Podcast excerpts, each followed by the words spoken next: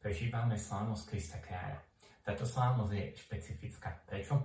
Bo väčšina slávností, ktoré slávime počas liturgického roka, je spojená s konkrétnou udalosťou, ktoré sa stali. Napríklad slávime narodenie Ježiša Krista, slávime jeho smrť, jeho zmrtvistanie na Veľkú noc, slávime tajomstvo zoslania Ducha Svetého.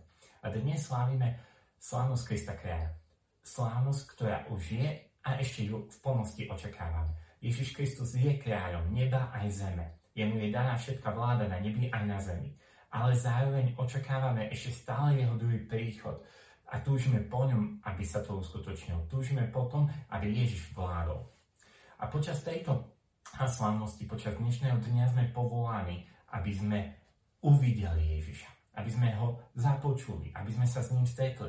Dnešné eh, čítanie a liturgia slova nám hovorí, že sme povolaní vidieť Ježiša. A eh, veľmi podobne nám to hovorí aj svätý Otec František na dnešný deň, Svetový deň mládeže, keď vybral moto Vstaň, ustanovím ťa za svetka toho, čo, čoho si videl. A my sme povolaní dnes uvidieť Ježiša. Prajem vám, aby každý jeden dnes mohol zakúsiť čosi podobné, čo prežil Apoštol Jan vo svojom zjavení, ako to opisuje 5. kapitola, kedy plákal, bol plný beznádej, smútku, istým spôsobom mohli by sme povedať, že frustrácie, lebo a nevidel východisko a zrazu začul hlas. Nepláč, zvíťazil lev z Júdy. Verím, že aj cez dnešnú slávnosť, slávnosť Krista kráľa, Boh chce zavolať do našej frustrácie. Chce e, priniesť slovo povzbudenia do toho všetkého, čo žijeme. Zavolať, nepláč, lebo je mi dána všetka vláda na nebi aj na zemi. Nepláč, lebo zvíťazil lev z Júdy.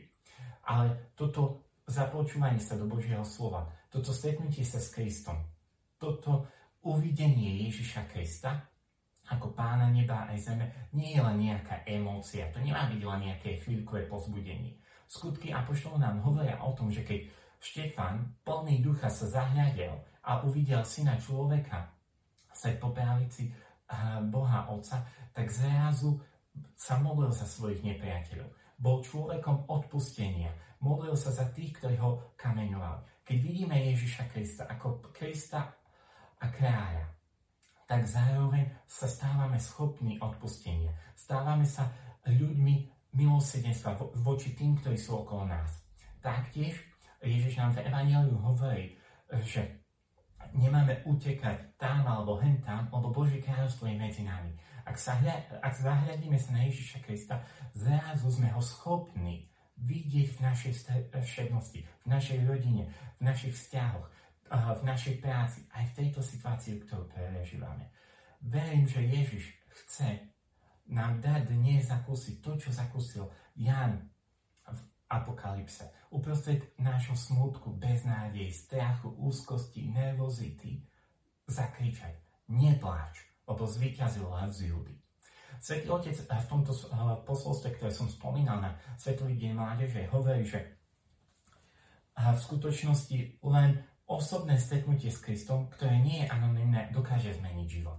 A tak ja ti prajem, aby počas tejto slávnosti Krista kráľa si stretol, uvidel, započúval sa do Krista kráľa aby toto slovo zmenilo tvoj život. Aby si mohol byť svetkom toho, čo si videl požehnanú slávnosť Krista kráľa.